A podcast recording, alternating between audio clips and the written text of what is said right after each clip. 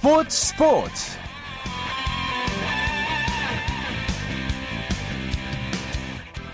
안녕하십니까. 일요일 스포츠 스포츠 오승원입니다.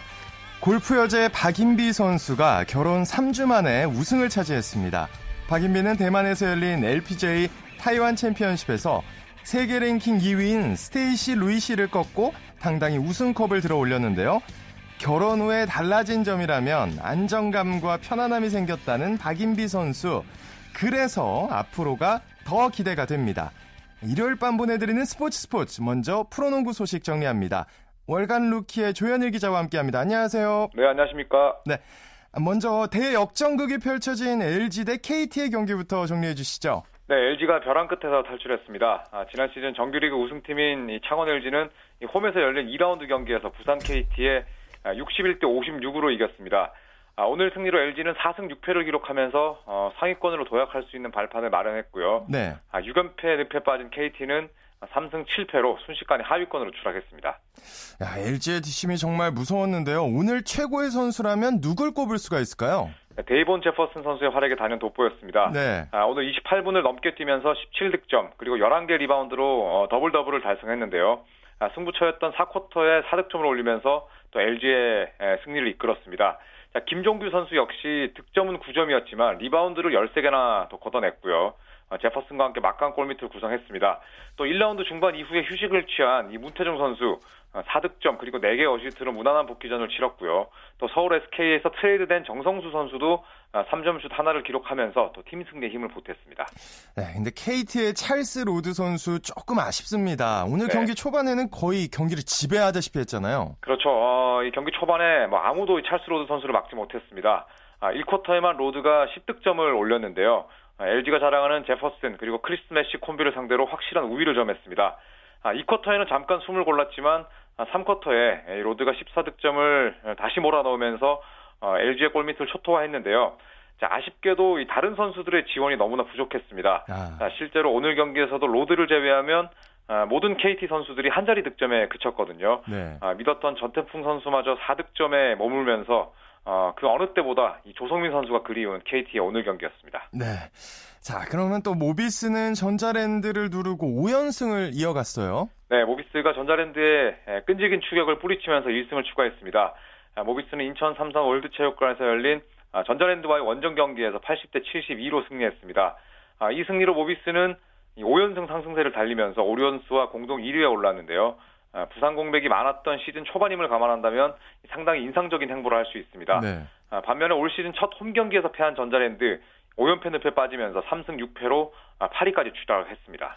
자, 이긴 팀은 5연승, 진 팀은 5연패. 아, 네. 참 극과 극인데요. 전자랜드 오늘 근데 4쿼터에서 네. 잠깐 역전하기도 했었잖아요. 뭐가 부족한 걸까요? 아, 4쿼터 들어서 전자랜드 추격 거세게 진행이 됐었죠.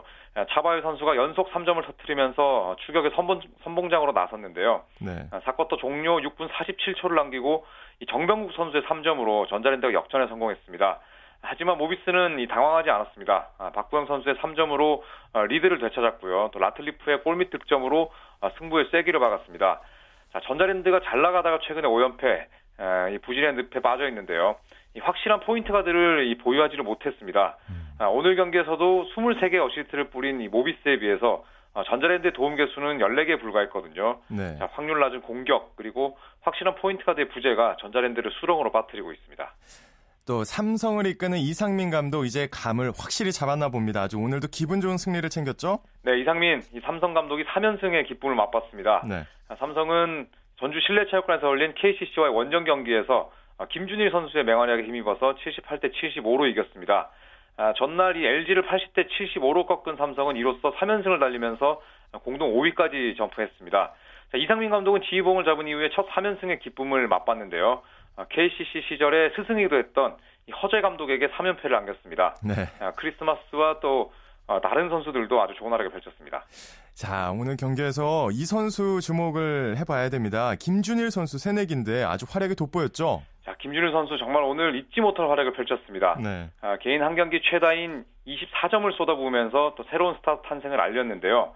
외국인 선수와의 몸싸움에도 주눅들지 않으면서 어, 특유의 활발한 공격력을 뽐냈습니다. 아, 현재 김준일 선수 평균 11.8득점을 기록을 하고 있는데 자, 이로써 오리온스의 이승현 선수와 치열한 또 신인왕 싸움도 이어가게 됐습니다. 네. 자, 그리고 13개의 블록은 아, 팀 내 1위이자 또 신인 1위인데요. 음. 아, 특히 몸싸움을 두려워하지 않으면서도 아주 세련된 발놀림을 갖고 있고 또 운동 능력도 상당히 좋습니다. 네. 아, 양쪽 햄스트링이 좋지 않은 상황 속에서도 어, 맹활약을 펼치면서 이상민 감독을 기쁘게 하고 있습니다. 네. 자, 그리고 여자 프로농구 어제부터 시작이 됐잖아요. 네네. 네. 오늘은 하나 외환과 신한은행이 만났죠? 네, 박종천, 정인교 두 신인 감독의 대결은 아, 정인교, 이 신한은행 감독의 승리로 끝났습니다. 아, 부천 실내체육관에서 열린 하나회항과의 경기에서 아, 신한은행이 75대 60으로 승리를 했는데요. 아, 3쿼터를 어, 2점 뒤진 채 마쳤지만 신한은행이 강력한 뒷심을 발휘하면서 역전승을 따냈습니다. 아, 4쿼터 첫 5분간 어, 이 하나외환의 득점을 2점으로 어, 막는 짠물 수비를 앞세워서 역전에 성공을 했는데요. 김단비 선수가 11득점 그리고 7개의 리바운드로 맹활약했습니다. 네.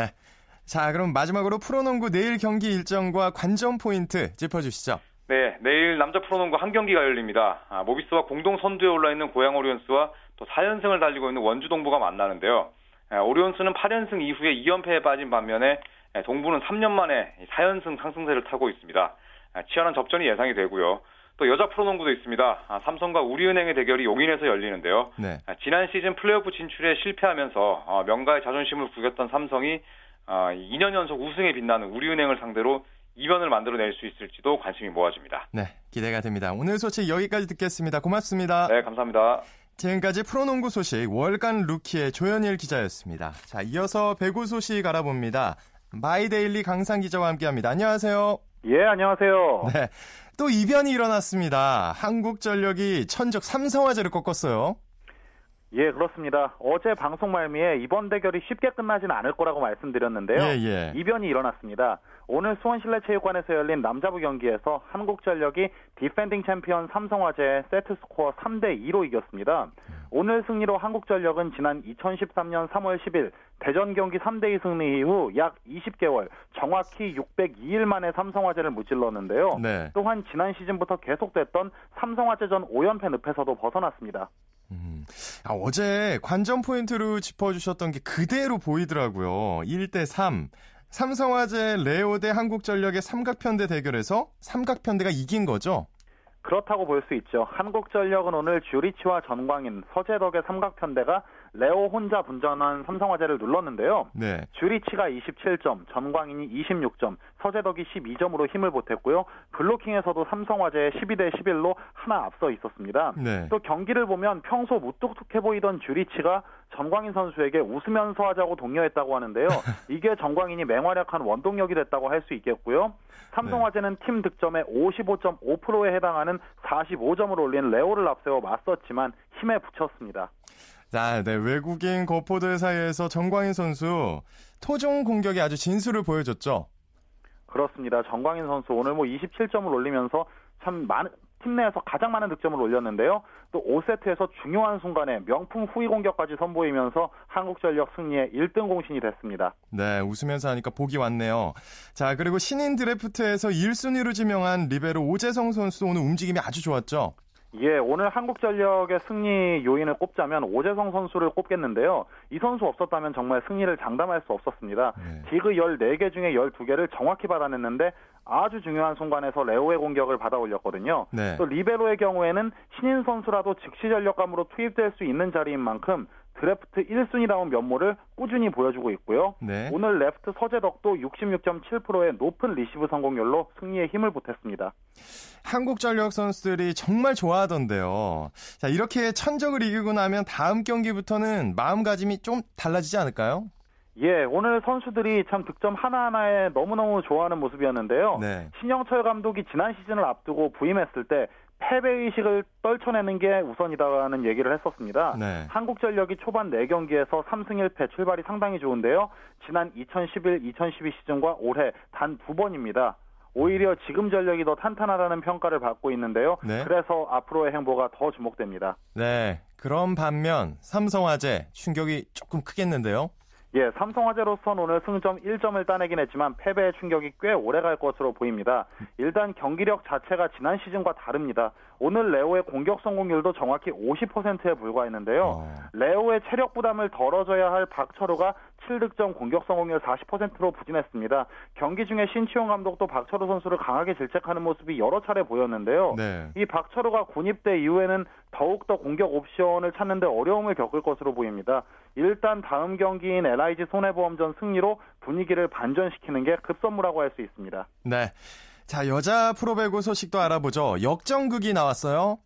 그렇습니다. 오늘 현대건설 폴리가 이전과 같은 위력을 보여주지 못했습니다. 남자부에 이어 열린 여자부 경기에서는 KGC가 현대건설에 3대 1로 역전승을 거뒀습니다. 네. KGC는 조이스가 33점, 백목화가 16점을 올렸고요. 좌우 쌍포가 효과적으로 터졌다고 볼 수가 있겠는데요. 현대건설은 양효진이 블로킹 9개 포함 16점, 황연주가 13점을 올렸습니다. 그런데 이 폴리 선수가 32득점을 올렸지만 범실을 무려 17개나 저질렀습니다. 아. KGC 인삼공사의 팀 범실과 같은 수치였는데요. 네. 그래서인지 폴리 선수가 경기 중에 눈물을 보이기도 했습니다. 특히 4세트에서는 공격 성공률이 27.59%에 그치면서 네. 팀 패배를 지켜보는 수밖에 없었습니다. 네. 프로배구 내일 경기 일정과 관전 포인트 짚어주시죠. 예, 내일은 남자부 한 경기가 열립니다. 모든 배구 팬들의 시선이 이 경기에 집중될 전망인데요. 인천 계양체육관에서 남자부 1위 팀 대한항공과 6위 팀 LIG가 맞붙습니다. 저도 내일 현장 취재 예정인데요. 네. 대한항공은 올해 외국인 선수 마이클과 신영수가 괜찮은 조합을 보여주고 있고요. 네. 세터 강민웅도 팀에 확실히 녹아든 모습입니다. LIG는 어딘가 모르게 흔들리고 있습니다. 음. 올해도 확실한 주전 세터를 정하지 못한 모습인데요. 첫 승을 이끈 신인 세터 노재욱과 양준식, 이효동이 번갈아 나서고 있는 상황인데 세터를 자주 바꾸면 공격수들에게도 혼란이 올 수 있습니다. 네. 하루빨리 세터 한 명이 정착하는 게 중요해 보입니다. 네, 내일 경기 기대가 됩니다. 오늘 소식 고맙습니다. 예, 감사합니다. 지금까지 배구 소식 마이데일리 강산 기자였습니다. KBS 이번에는 국내외 축구 소식 알아봅니다. 일간 스포츠 윤태석 기자와 함께합니다. 윤 기자 안녕하세요.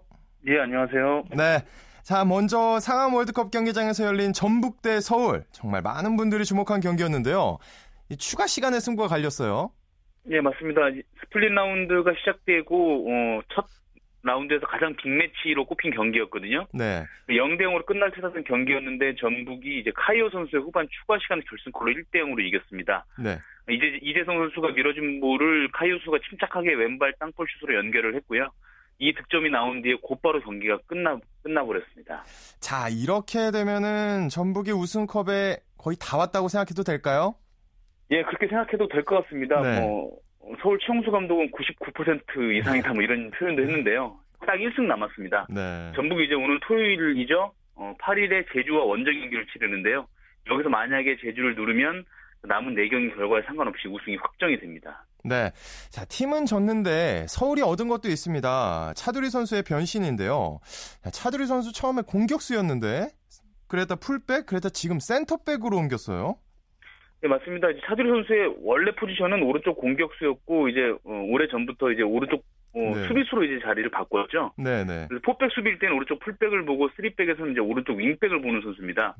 공격과 수비를 워낙 활발하게 넘나들고 뭐 체력이 왕성하고 이제 폭발적인 스피드를 갖췄기 때문에 이 포지션에 딱 맞는 포지션인데 네. 하지만 서울이 지금 주축 중앙 수비수인 김주영 선수가 다쳤거든요. 음. 앞으로 3주 동안 나올 수가 없습니다. 그래서 네. 오늘은 차두리 선수가 김진규, 이용 선수와 함께 쓰리백의 한 축을 담당을 했는데요. 뭐 차두리 선수 무난한 수비를 보여줬고요. 네. 앞으로 김주영 선수가 약 3주 동안 출전 힘든 만큼 차두리 선수의 이 변신이 당분간은 좀 계속될 수도 있을 것 같습니다. 네, 변신 로봇이네요. 자, 서로 갈 길 바쁜 경남과 인천은 승부를 가리지 못했습니다. 예, 두 팀 오늘 1대1로 비겼습니다. 어, 인천은 이제 강등권 탈, 강등에서 완전히 벗어나기 위해 좀 노력하고 있는 팀이고, 네. 경남은 거의 강등권에 어, 밑바닥에 있기 때문에 거의 빨리 탈출해야 되는 팀인데요. 네네. 네. 사실 경남 승리가 절실하죠. 네. 인천이 전반 이석근 선수의 멋진 터닝슛으로 앞서갔는데요. 후반 3 후반 3분에 스토노비치 선수가 수비수 2명과 몸싸움을 이겨내면서 오른발 슛으로 동점을 터뜨렸고요. 네. 경남이 기사회생을 했습니다. 그런가 하면은 부산은 상주를 꺾고 강등권에서 벗어났죠? 예, 부산이 3대 2로 상주를 눌렀습니다. 부산의 상승세가 정말 놀랍습니다. 오늘 상주 원정에서 원정에서 난타전 끝에 3대 1로 이겼는데요. 네. 최근 7경기에서 4승 3무 5패 행진을 달리고 있습니다. 어, 9위까지 수리로 뛰어 올랐고요. 네. 부산이 현재 8위 인천과는 승점 2점 차고 9위 성남과는 승점 차를 4점으로 벌렸습니다. 앞으로 한두 경기만 더 이런 페이스 유지하면 강등권에서 완전히 부산은 벗어날 수 있을 것 같습니다. 네, 꽃미남 임상협 선수가 팀을 구했어요. 예, 임상협 선수 하면 뭐 부산 소속이고 K리그에서 가장 대표적으로 잘생긴 꽃미남 스타죠. 네네. 네. 이동국 선수의 이제 한 10년 전 모습을 보는 것 같다 이렇게 얘기하는 사람도 많은데 네. 축구도 정말 잘합니다. 오늘 2득점 포함해서 최근 4경기 연속골이거든요. 네. 사실 아까 말씀드린 부산의 상승세는 곧 임상협 선수의 어, 공이라고 해도 과언이 아닐 것 같고요. 사실 올 시즌 초반과 중반까지는 좀 부진한 페이스였는데 최근에 독하게 훈련을 했다고 합니다. 네. 컨디션을 찾았고요. 오늘 골로 시즌 11호 골을 기록하면서 득점 랭킹도 지금 3위까지 뛰어 올랐습니다. 네, K리그 챌린지 경기도 정리해 주시죠. 예, 오늘 챌린지 경기에서 정말 골이 많이 나왔습니다. 네. 대구가 강원을 6대 1로 크게 이겼는데요. 대구의 조나탄 선수가 4골을 터뜨리면서 챌린지 통산 8번째 해트트릭을 기록을 했고요. 네. 또 챌린지가 출범한 이후에 이제 4골 이상 넣고 해트트릭을 기록한 건 조나탄 선수가 처음입니다. 네. 그 대구에게는 정말 뜻깊은 승리였는데요. 오늘 이기면서 7위까지 뛰어 올랐고요. 챌린지의 그 플레이오프 마지노선이 2, 3, 4위 팀이 플레이오프를 벌이게 돼 있거든요. 네. 4위 수원과 대구의 승점 차가 2점 차밖에 나지 않기 때문에 남은 두 경기에서 역전도 좀 가능할 것 같습니다. 또 하나 경기에서는 충주와 고양은 득점 없이 비겼습니다. 네. 자, 이번에는 해외로 눈을 돌려보죠. 해외 리그에서 뛰는 우리 선수들 동시에 출격을 했는데요. 먼저 구자철 선수 도움 하나를 기록했죠? 예, 마인츠의 구자철 선수가 오늘 새벽 베르더 브레멘과 경기에 선발 출전을 했고요. 후반 23분까지 소화를 했습니다. 전반 3분 만에 절묘한 스루패스로 이제 어, 일본 공격수죠 동료인 오카자키 신지 선수의 선제골을 도왔습니다. 네. 비록 마인츠는 2대 1로 졌긴 했지만 구자철 선수는 지난 9월에 종아리 부상 당한 이후에 첫 선발이었거든요. 네. 컨디션을 완전히 회복했다는 사실을 알렸고요. 내일 축구 대표팀의 11월 원정 명단이 발표가 되는데 구자철 선수도 포함될 가능성이 높아 보입니다. 네. 또 스완지 시티의 기성용 선수 또 아직은 주목해야 할 선수 퀸즈파크 레인저스 윤석영 그리고 손흥민 선수의 경기 결과도 정리해 주시죠. 예, 뭐 스완지 시티 기성용 선수는 변함없이 에버턴과의 경기에서 풀타임을 뛰었고요. 팀은 0대 0으로 비겼습니다. 퀸즈파크 레인저스 윤석영 선수 주목을 해야 될 것 같습니다. 네. 첼시와 경기를 했는데요. 선발로 나섰고요. 뭐 힘 그 전력 차가 많이 나기 때문에 퀸즈파크 레인저스가 2대 1로 지긴 했지만 윤석영 선수는 좋은 활약 보였고 최근 3경기 연속 선발로 뛴다는 것이 주목이 됩니다. 네. 서서히 주전으로 자리를 굳히고 있는 모양새고요. 레버쿠젠의 손흥민 선수는 친정팀 함부르크와 경기를 했는데 70분 정도 소화를 했고요. 어, 공격 포인트는 아쉽게 올리지 못했고 팀도 0대 1로 졌습니다. 네, 오늘 소식 고맙습니다. 예, 고맙습니다. 지금까지 국내외 축구 소식 일간 스포츠 윤태석 기자였습니다. 계속해서 이번에는 야구 소식 알아봅니다. 오센의 윤세호 기자 함께합니다. 안녕하세요. 네, 안녕하세요. 넥센 히어로즈의 이장석 대표 예언이 화제입니다. 네, 참 넥센 히어로즈가 음, 출범 당시부터 출범 초기에 굉장히 좀 우여곡절이 많았던 팀이었잖아요. 네네. 네. 어, 사실 뭐 2009년 당시만 해도 넥센이 재정 위기에 시달리면서 주축 선수들을 현금으로 다른 팀에 파는 그러니까 현금 트레이드를 통해서 겨우 팀을 유지하는 그런 상황이 있었어요. 네네. 네. 그래서 정말 비난도 많이 받았었는데요. 그러면서도 당시에 이장석 대표가 비록 지금은 우리가 이렇게 좀 힘들게 팀을 운영하고 있지만 음, 앞으로 한 5년이 5년이 지나면은 우리가 한국 시리즈 무대를 노리는 우승 후보 팀이 될 것이다 이런 자신만만한 좀 예언을 했었거든요. 네, 네, 기억이 납니다. 어, 네, 근데 그 일이 현실이 됐습니다. 네. 실제로 네. 2009년으로부터 5년이 지난 올해 2014년에 한국 시리즈 진출을 이뤘고요. 네. 그러면서 이제 우승까지 노려보고 노려보고 있는데요. 이장석 대표는 올해가 넥센 히어로즈 우승의 적기라고 지금 생각을 하고 있거든요. 네. 이장석 대표의 마지막 그 예언까지도 어, 현실이 될 수 있을지 참 주목이 됩니다. 아 정말 이 예언이 적중이 될지가 궁금해지는데 어제 저희가 한국 시리즈 관전 포인트를 짚어봤잖아요. 근데 네. 빠진 게 있습니다. 불펜 싸움 이게 또 중요하잖아요. 그렇습니다. 단기전은 정말 불펜이 중요한데요. 네네. 네. 음, 일단 양 팀의 불펜이 좀 스타일이 다릅니다. 삼성이 좀 양을, 그러니까 다양한 불펜 투수를 보유하고 있다고 보면은 넥센은 반대로 정말 일당백 그러니까 불펜 투수 3명이 거의 불펜진 전체를 이끌고 있다고 해도 과언이 아니거든요. 네. 어, 일단 정규 시즌의 성적을 놓고 봤을 때는 삼성이 좀 불안했습니다. 어, 삼성이 사, 삼성이 사실은 그동안 정말 리그 최강 불펜진을 앞세워서 어, 맨날 우, 항상 우승을 하는 그런 팀이었는데 어, 올해 같은 경우에는 뭐 차우찬 선수와 평균 자체점이 5점이 넘고요. 마무리 투수 임창윤 선수도 블론 세이브가 9개나 되고 또 평균 자체점이 또 5점대입니다. 네. 안지만 선수만이 겨우 뭐 평균 자체점 3.75로 그나마 좀 안 좋, 그나마 좀 좋은 모습인데요. 그래도 일단 삼성이 2주를 쉰 만큼 네. 삼성 불펜 투수들의 구위가 굉장히 좋을 것 같고요. 어, 반대로 넥센은 조상우, 한현희, 손승락 선수 3명에게 기대는 게 굉장히 큽니다. 네. 셋이 모든 것을 다 책임져야, 책임져야 된다고 해도 과언이 아닌데요. 음, 결국에는 시리즈가 뭐 6차전, 7차전까지 길게 가면은 삼성이 유리할 것 같고요. 네. 반대로 넥센으로선 최소 5차전에 끝낸다면은 어 불펜 수술에 힘이 남아 있을 때 끝낸다면은 음, 우승에 달, 우승까지 가능하지 않을까 이렇게 싶, 예, 이렇게 생각이 됩니다. 네, 시리즈의 길이가 아주 중요해지겠네요. 그렇습니다. 네, 그리고 삼성과 넥센이 한국 시리즈의 키 넘버를 3으로 잡았습니다. 이게 또 주목할 점인데 삼성은 포수를 3명, 넥센은 선발 투수를 3명으로 꾸린다고요?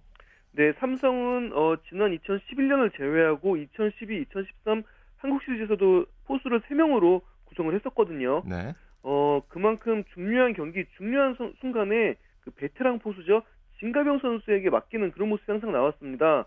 음, 진가병 선수가 뭐 예를 들면 7, 8, 9이닝 마지막 3이닝을 책임진다든지 아니면은 음, 좀 어린 투수가 나왔을 때 진가병 선수가 이제 포스 마스크를 쓰면서 어린 투수를 잘 리드한다든지 네. 이런 모습이 많이 나왔거든요.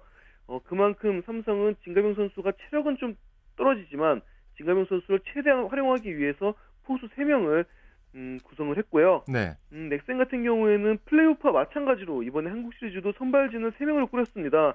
베네켄, 소사, 오지영 선수로 3선발진을 갖추고 있는데요. 네. 어, 아무래도 이 역시도 넥센이 음, 좀 빨리 끊는다면 아까 말씀드린 것처럼 4차전 혹은 5차전에서 시리즈를 끊는다면 유리하게 작용하겠지만 만약 6차전, 7차전까지 가면은 이 선발 투수들 역시 체력 소모 속에서 또 마운드에 올라야 되거든요. 네네. 네, 어, 플레이오프 같은 경우에는 소사 선수가 3일 휴식 후 등판하면서 또 성공을 했어요. 하지만 한국 시리즈에서도 이게 성공할 수 있을지는 좀 지켜봐야 될 것 같습니다. 네. 또 류중일 감독과 염경엽 감독 내일 미디어 데이에서 어떤 말을 할지 정말 궁금해지는데요. 양팀 선수로는 또 누가 참석하나요? 네, 삼성은 안지만 선수와 박한희 선수가 이번 미디어 데이에 참가를 하고요. 넥센은 이태근 선수와 강정호 선수가 예, 또 이번 미디어 데이에서 모습을 드러내게 됐습니다. 류주일 감독이 네. 한국 시리즈 미디어 데이마다 좀 음, 폭탄 선언을 하면서 과감하게 자신의 카드를 다 보여주곤 했거든요. 예. 어, 몇년 전에는 삼성이 1차전부터 4차전까지 선발 투수를 다 공개한 적도 있었어요. 네. 과연 내일도 유주일 감독이 과감하게 자신의 묘수를 또 펼쳐 보일지 그것도 궁금합니다. 네, 또 신경전이 볼만하잖아요. 어떤 말로 기선제압을 할지도 궁금해지네요. 그렇습니다. 자, 뭐 네. 유진 감독은 아무래도 여러 번 참고했으니까 굉장히 여유가 있을 것 같고요. 네. 연기혁 감독도 정말 뭐 뛰어난 지략가인 만큼 네, 어떤 이야기를 할지 굉장히 궁금합니다. 네. 또 올 시즌은 끝났다. 내년이 목표다. 다른 팀들은 한창 훈련 중인데 내용을 겪었던 롯데 뭐 지금도 겪고 있다고 볼 수 있는데 안정이 되고 있는 건가요? 안정이 됐다고 보기는 좀 힘들 것 같고요. 네. 여전히 뭐 선수단과 프런트의 갈등이 꼬여 있는 상태로 유지가 그냥 그 상태로 그냥 음, 이어지고 있습니다. 네네. 네. 선수들 사이에서 친 프런트파 코치라고 불렸던 공필성 코치가 오늘 자진 사퇴를 했거든요. 네. 하지만 선수들은 이에 대해 어떠한 반응도 지금 없는 상황입니다. 사실 지금 가장 큰 피해를 받고 있는 사람들은 롯데 팬이거든요. 음, 그렇죠. 이 와중에 롯데 팬들은 뭐 삭발식까지 감행하면서 롯데 구단에 등을 돌리고 있습니다. 시간은 흘러가는데 롯데 구단과 롯데 선수들 어느 쪽도 이 사건을 시원하게 풀려고 하는 그런 모습이 전혀 나오지 않고 있습니다. 네네.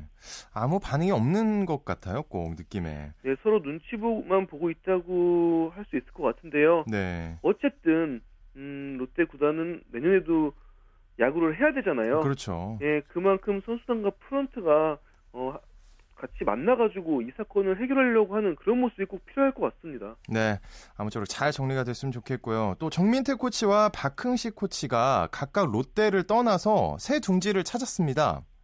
네, 정민태 코치는 김성근 감독의 요청에 따라서 하나 코칭 스태프에 합류를 했고요. 네. 오늘 오키나와에 도착해가지고 본격적인 훈련을 시작을 했습니다. 박흥식 코치 또한 음, 기아 김기태 감독의 요청을 듣고 기아 유니폼을 입게 됐는데요. 네. 역시 일본 미야자키로 합류할 예정입니다. 네. 기아는 오늘 마무리 훈련을 떠났는데 최희섭 선수의 참가가 화제입니다. 네, 뭐 거의 한 1년 반 이상을 보여 모습이 나오지 않았던 최혜섭 선수가 네네. 오늘 마침내 네, 공항에서 팀에 합류를 했는데요. 네. 신임 어, 신임 김기태 감독으로 이제 사령탑에 교체가 됐잖아요. 네. 그만큼 최혜섭 선수가 자신도 새 출발을 해보고 싶다는 의지를 보였고 김기태 감독도 어, 최혜섭 선수의 캠프 참가를 승낙을 했습니다. 뭐 올해로 어느덧 음, 37살인 최혜섭 선수인데요. 이번 미야자키 캠프에서는 신인급 선수들과 함께 또 구슬땀을 흘리게 됐습니다. 네, 아무쪼록 최희섭 선수 이제는 봄, 여름, 가을에 꼭 야구를 했으면 좋겠습니다. 오늘 소식 고맙습니다. 네, 감사합니다. 지금까지 야구 소식 오센의 윤세호 기자였습니다.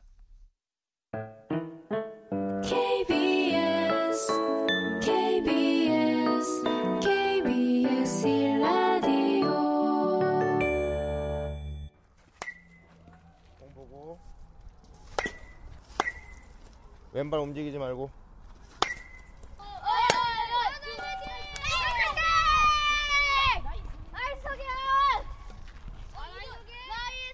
스포츠를 만드는 사람들 시간입니다. 이혜리 리포터 자리했습니다. 안녕하세요. 네, 안녕하세요. 네, 이거 현장음을 들어보니까 야구 네. 현장 같은데 네. 오늘 스포츠를 만드는 사람들 주인공 혹시 야구와 관련된 분이죠? 네, 맞습니다. 네. 오늘 스포츠를 만드는 사람들 주인공은 바로 박종욱 씨입니다. 박종욱 씨는 현재 서울 동대문구 리틀 야구단 감독으로 활약하고 있는데요. 이 한국 리틀 야구단 하면 지난 8월에 있었던 2014 리틀 야구 월드 시리즈 결승에서 이 미국의 시카고 대표팀을 8대 4로 제압하면서 무려 29년 만에 세 세계 정상 우승컵을 들여 올렸잖아요. 네. 이때 한국 리틀 가, 야구팀 감독이 바로 박종욱 감독입니다. 이 박종욱 감독은 고등학교와 대학교 때 선수 생활을 하다가 은퇴 후에 코치를 시작하면서 지도자의 길을 걷기 시작했는데요. 동대문구 리틀 야구단을 창단하면서 유소년 야구와 깊은 인연을 이어가고 있습니다. 박종욱 감독의 얘기로 들어보시죠. 저 일단 지도 방침은 아이들 나와서 자기가 하고 싶은 목표가 있으면은 항상 거기에 최선을 다해 해야 된다고 생각을 하고 그리고 학생이니까 공부도 열심히 해야 된다고 얘기하고 그러니까 음, 나와서 목표가 있으면 뚜렷하게 거기에 향해 갖고 열심히 달려간다고 얘기하고 있어요. 그때가 8월 뭐 한 두 달 가까이 됐는데 그때가 제일 행복한 것 같아요. 아이들도 실력이 그렇게 좋지 않았는데 시합을 하다 보니까 계속 실력도 좋아지고 좀 지나고 적응하다 보니까 음, 너무 좋더라고요. 아, 아무래도 즐기면서 하다 보니까 네. 큰 대회에서 우리 선수들이 좋은 성적을 거둘 수 있었나 보네요. 네, 맞습니다. 오랫동안 리틀 야구 지도자로 활약한 덕분에 어느 누구보다도 어린 선수들의 심리를 잘 파악하고 있었는데요. 네. 이 박종욱 감독은 늘 즐기면서 즐겁게 야구를 해야 된다고 선수들에게 가르치고 있습니다. 이런 즐기는 야구를 훈련 때부터 했기 때문에 어린 선수들이 야구에 대해서 겁을 먹지 않게 됐는데요. 특히나 미국에 있었던 이 리틀 야구 월드 시리즈에서는요. 경기를 점점 해나가면서 자연스럽게 조직력을 갖추게 됐고요. 이렇게 선수들이 스스로 즐기면서 경기를 했기 때문에 선수들이 좋은 성적을 거둘 수 있었다고 박종욱 감독은 얘기를 했습니다. 그렇다면 선수들과 코치는 박종욱 감독의 지도 방식에 대해서 어떻게 생각하는지 한번 들어보시죠. 안 되는 거 있으면 되게 호되게 또 가르치시고 잘하면 칭찬도 해주시고 그렇게 가르쳐 주십니다. 야구를 즐길 수 있게 가르쳐 주시고 어, 재밌게 야구를 가르쳐 주시는 분이에요. 감독님, 저를 많이 잘 지도해 주셔서 좋은 야구 선수가 될 수 있게 잘 지도해 주세요. 일단은 연습량보다는 일단은 아이들 기술적보다는 인성 쪽하고 그다음에 이제 야구의 기술보다는 이론 같은 것 쪽으로 많이 이제 연구를 하시고 그것들을 이제 접목시켜 가지고 아이들한테 지도하는 거를 목적으로 하면서 일단 부상 없이 재밌게 하는 거를 즐겁게 하는 거를 좋아하시는 분입니다. 아이들한테도 편하게 같이 재밌게 하면서도 혼낼 때는 또 확실하게 또 혼내주시는 그런 분이십니다. 야구 사랑 제가 볼 때는 한갑 넘을 때까지 가지 않을까 싶네요. 아, 즐겁게 하면서 아이들의 인성까지 또 챙겨주시고. 네. 아, 그렇다면 우리나라 리틀 야구단으로 활동하는 학생들 몇 명 정도 되나요? 네, 우선 약 3천여 명의 선수가 리틀 야구단에 소속돼 있습니다. 네. 또 리틀 야구단은요, 우리나라에 158개가 있는데요. 하지만 국내 리틀 야구 전용 구장은 전국에 7곳밖에 되지 않는다고 합니다. 네. 그래서 보통 학교 운동장을 빌려서 연습을 하고 있다고 하는데요. 이 박종욱 감독이 지난번에 미국에 다녀와서 보니까 미국 선수들이 우리나라 선수들보다 더 좋은 시설과 환경 속에서 운동을 하고 있다고 하더라고요. 그래서 박종욱 감독은 앞으로 어린 선수들이 더 야구를 사랑할 수 있고 실력 향상을 위해서라도 우리나라 리틀 야구단에 대한 지속적인 관심과 지원이 필요하지 않나 이런 얘기를 했습니다. 박종욱 감독의 얘기로 들어보겠습니다. 환경이 좀 좋아졌으면 하는 바람이죠. 항상 뭐, 뭐 야구인들도 얘기하지만 인프라 인프라 하지만은 그 인프라가 솔직히 프로나 프로 같은 경우는 많이 되는데 이 아마추어 같은 경우는 너무 힘들어요. 게임도 한 구장에서 일요일 같은 경우는 6게임, 7게임씩 하니까요. 그러니까 운동장이 없는 게 제일 힘들어요. 일단 야구는 제가 뭐 살면서 지금까지 살면서 제일 많이 접한 운동이 야구고 너무 재밌고 아이들이 좋으니까 지도를 하고 있고 지금도 저한테는 너무 좋은 스포츠인 것 같아요. 앞으로도 계속 지도자로서 아이들 계속 뭐 가르치고 육성하고 할 거고 좀 더 잘 돼갖고 나중에 이제 프로야구 선수 됐으면 좋겠어요, 저도. 앞으로도 좋은 지도자로서 어린 선수들이 이 야구 선수라는 꿈을 마음껏 펼칠 수 있도록 박중욱 감독이 곁에서 이 어린 선수들에게 긍정적인 에너지를 마음껏 줬으면 합니다. 네, 이혜리 리포터 수고하셨습니다. 네, 고맙습니다.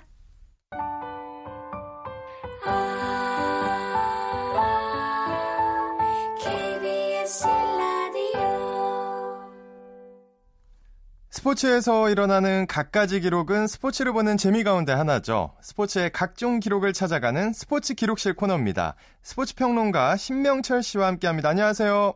네, 안녕하세요. 네, 오늘 이 시간에도 기록으로 살펴보는 종목별 발전사 육상 경기를 알아보겠습니다. 네. 네. 1948년 런던 올림픽 마라톤에서는 아쉽게 메달 획득에 실패했다면서요. 네. 1948년 7월 29일부터 8월 14일까지 열린 제14회 런던 올림픽 그러니까 2012년 런던 올림픽도 있었지만 그 훨씬 전에도 또 런던에서 올림픽이 있었지 않습니까? 네. 예, 우리나라 선수들은 역도 미들급의 김성집 그리고 복싱 플라이급의 한수안 선수가 각각 동메달 따는 성과를 올렸는데요. 큰 기대를 모았던 마라톤에서는 40km 지점 그러니까 골인이 불과 2km 조금 더 남았던 지점까지 예, 선두를 달리고 있었던 최윤칠 선수가 근육통을 일으키면서 들것에 실려서 병원으로 가는 바람에 아. 네, 송기정 선생에 이어서 우리나라 선수로서는 마라톤 올림픽 2연속 우승을 하는 그런 꿈이 깨져버렸습니다. 이게 2연속 우승이라는 표현을 해드린 이유는 네. 그 1930년 베를린 올림픽 이후에 1940년 도쿄 그리고 1944년 런던 대회는 그 제2차 세계대전으로 해서 건너뛰었지 않습니까? 그렇죠. 예, 그래서 연속 우승을 할 수 있는 기회가 막 깨졌고요. 어, 최현출 선수 외에 홍종호 선수는 25위, 그리고 서윤복 선수는 27위로 골인을 했는데요.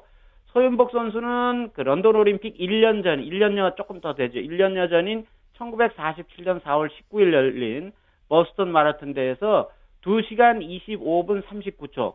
네. 당시 세계 최고 기록 우승을 차지를 했었습니다. 아, 더 아쉽네요. 아, 네. 그래서 선수단으로서는 말씀하신 대로 더욱 아쉬움이 클 수밖에 없었고 참고로 그 1948년 런던 올림픽 마라톤 금메달리스트인 아르헨티나의 델포 카브레라 선수의 기록은 2시간 34분 51초였습니다. 그러니까 아. 예, 서현복 선수의 기록과는 상당한 차이가 있었는데 정말 참 아쉬웠습니다. 네. 선수의 기록과는 네. 그러네요. 예, 서현복 선수도 그렇고. 네. 그런데 서현복 선수가 우승한 보스턴 마라톤 대회는 또 특별히 우리나라 마라토너들과 인연이 꽤 있지 않습니까? 그렇습니다. 이 보스턴 마라톤 대회는요. 우리나라 뭐 나중에 또 얘기는 이어지겠습니다만 이게 그, 그러니까 우리나라 선수들이 막 출전하기 시작하면서 국내에 알려졌는데 이게 사실은 이 대회는 무지하게 역사가 긴 대회입니다. 예. 1897년에 시작을 했습니다. 아, 어마어마하게 긴 역사가 예. 예. 그 서인복 선수에게 우승하기 전까지 우승자가 주로 이제 북미 지역 선수들이죠. 그쪽 대회니까. 네. 미국, 캐나다 선수를 일색이었는데요.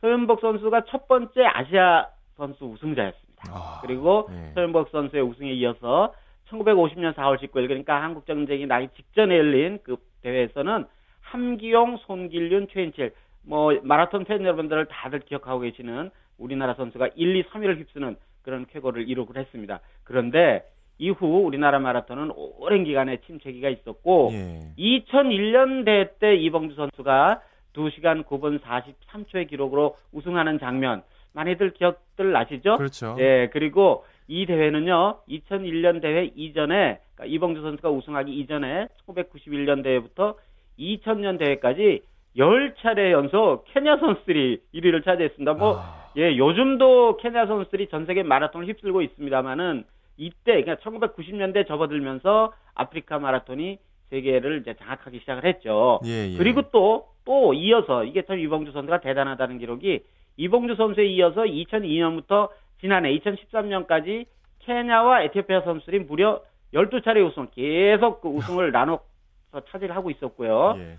올해 들어서 겨우 미국 선수가 이봉주 선수 이후 13년 만에 비아프리카 선수로 보스턴 마라톤 대회에서 우승을 했는데 사실 이 미국 선수도 따지고 보니까 이 아프리카 에리트리아 그 에티오피아 옆에 있는 조그만 나라 있죠. 예. 네. 거기에서 태어난 이민자입니다. 아. 그러니까 이봉주 선수가 예. 이 기세등등한 아프리카 세력을 2001년에 꺾었다는 건 참 우리나라 선수이기도 하지만 아시아 마라톤 선수로서 정말 빛나는 기록이 아니었나 예, 그런 생각을 합니다.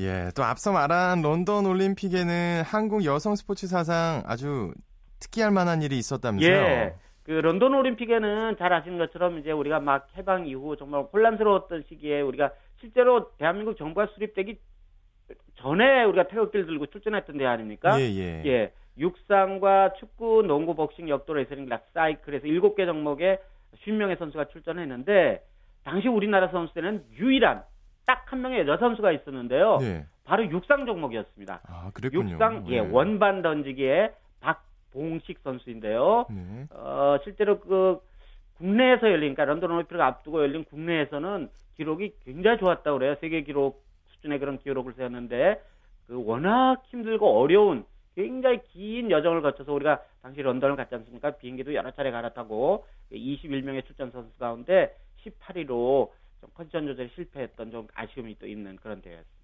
네.